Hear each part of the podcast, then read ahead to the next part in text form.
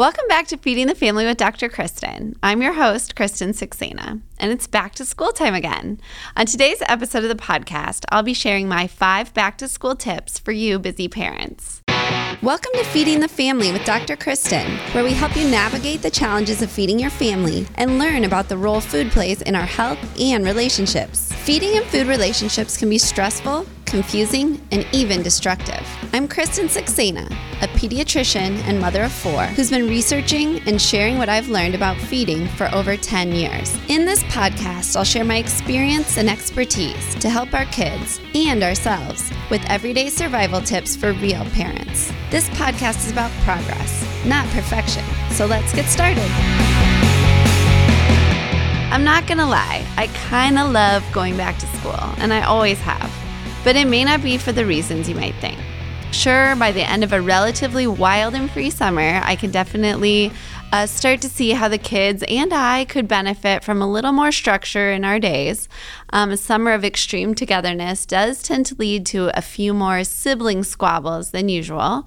Um, and summers for me are really not very productive, but they are fun. Truly, though, the first day of school has always felt to me like New Year's Day, the ultimate fresh start. And as opposed to New Year's Day, where many of us adults um, prepare in the worst way possible, such as staying up till the wee hours only to wake up hungover, still in full makeup and a party dress. Don't act like you've never done it. Uh, we usually prepare for the first day of school my real New Year's Day by getting a good night's sleep, purchasing fresh supplies, maybe some new outfits, waking up early, eating a good healthy breakfast. Maybe I'm a weirdo, but I kind of love Mondays and the first day of the month. And so it should come as no surprise that there's something so inspirational and motivating to me about the first day of school. This year, my kids will be starting the eighth, sixth, fourth, and second grades. I can hardly believe it. But between my own experience as a student, going through many, many first days, and my experience as a busy parent who has now been through many first days of school, I wanted to share with you my five favorite tips to help you get a successful start to the school year. Number one is remember that going back to school is a big transition for everyone. Okay, so I told you how much I love going back to school, but in full transparency, the truth is that I actually have very mixed emotions about it.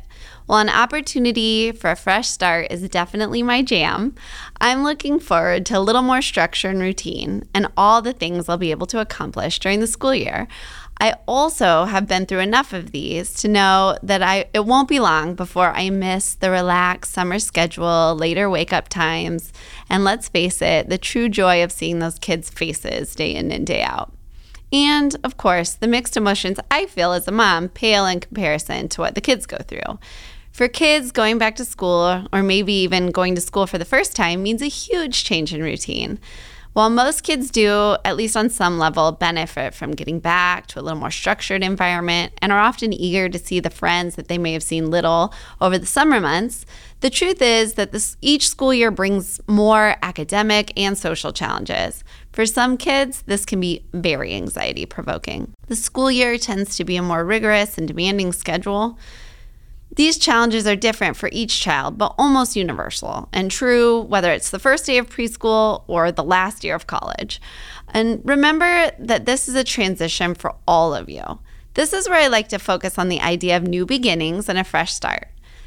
I suggest that you model and share this excitement with your child to help them with the transition. However, make sure you hold space and recognize that it's totally normal to have mixed emotions.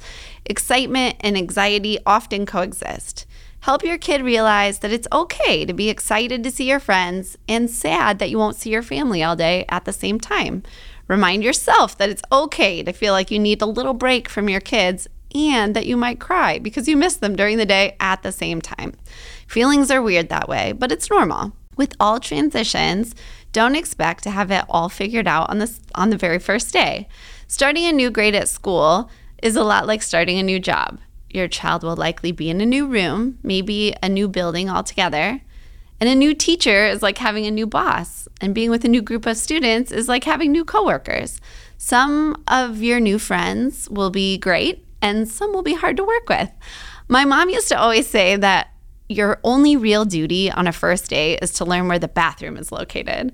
Although it's probably a good idea to try to get a little more acclimated than that, I always thought that that was a good reminder that you don't need to feel like you have it all figured out on the first day. And it's a good reminder for kids and parents. Just ease in. First days are always a little overwhelming, and it's a process that'll take a little trial and error before you figure out exactly what works best. My second tip is to give your child one more independent responsibility. So, no matter what, your child is exactly one year older than they were at this time last year. And that means that they're almost definitely capable of doing something for themselves that maybe you had to help them with last year. Since our job as parents, at least partially, is to raise adults who are able to care for themselves, back to school time can be a good opportunity to help your child start to do something new independently. This, of course, will totally depend on the age or maturity level of your child. And as we discussed before, back to school is a time of transition and often mixed emotions. So I wouldn't suggest any complete life overhauls. Instead, pick one small thing that you feel confident that they can do. This may be something as simple as having your child put their own toothpaste on their toothbrush, set out their own clothes for school the night before, or set their own alarm to wake themselves up in the morning. They can learn to pack their own lunch, brush their own hair, fill their own water bottles, or even for older kids, maybe be in charge of getting their own homework done without having to be supervised.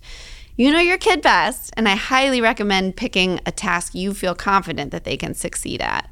Talk to your child about it, come up with something you're both excited about.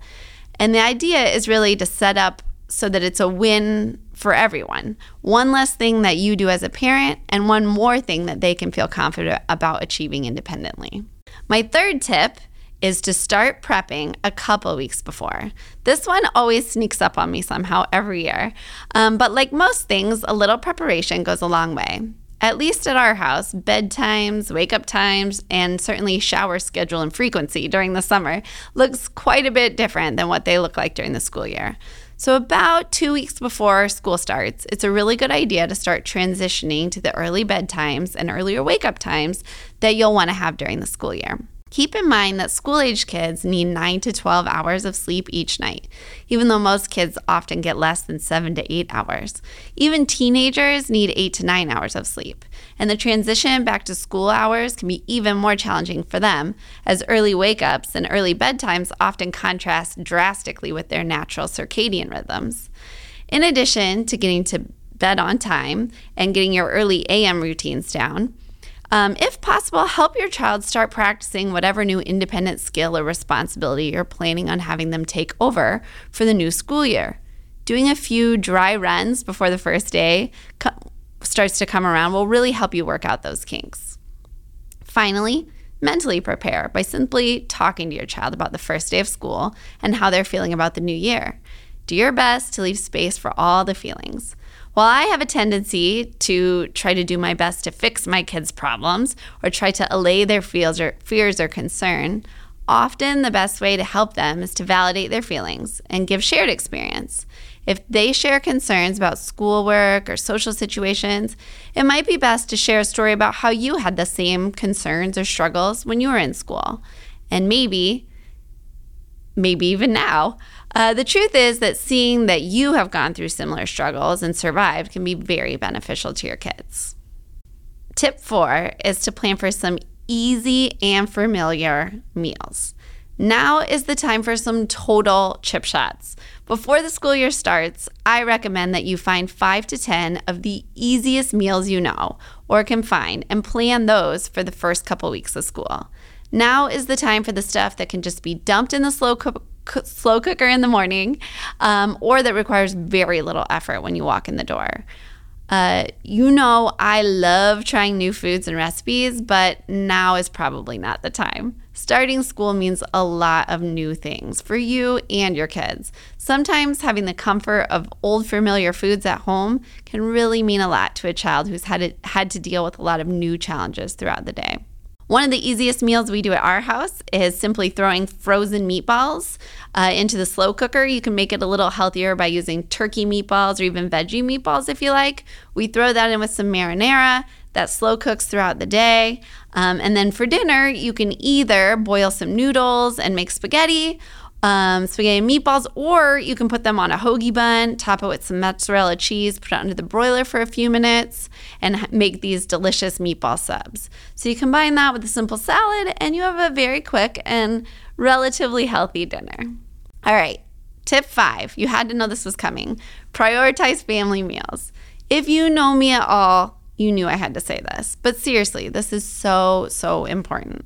We have discussed the benefits of family meals many times on the podcast. However, despite being hugely beneficial to kids and adults for that matter, um, only about 30% of families manage to eat together regularly. The truth is that it's not always easy to make it happen. I've said it before, but society will not privilege family mealtime for you. If you want to make it a priority, and I highly recommend you do, uh, you're going to have to build it into your routine. First, remember your why. The truth is that eating with your child has more benefits than just about anything else I can think of. Kids who eat more meals with their family tend to have better academic performance, higher self esteem, more resiliency, lower risk for substance abuse, lower risk of depression, lower risk for both obesity and eating disorders. Um, preschoolers who eat with their family tend to have better vocabularies, and teenagers who eat with their families have better cardiovascular health and eating pattern. There's even benefits to us adults, which include less dieting, better self esteem, and lower rates of depression. So keep this in mind as the school year starts and you and your kids are building your after school and evening routine. It gets challenging. I get it. Balancing work, academics, extracurriculars can be super tough. But when I remember the benefits, it helps me understand that eating together as often as possible confers more and bigger benefits to all of us than another meeting or another practice will. It may not work out every night, but do your best to build in as many family meals as you can. As school starts, dinner time might be the only time you get to spend together as a family in a given day. In this time of transition and newness, having that daily check in with your child at any age is invaluable. So remember, focus on conversation, togetherness, and just enjoying each other's company.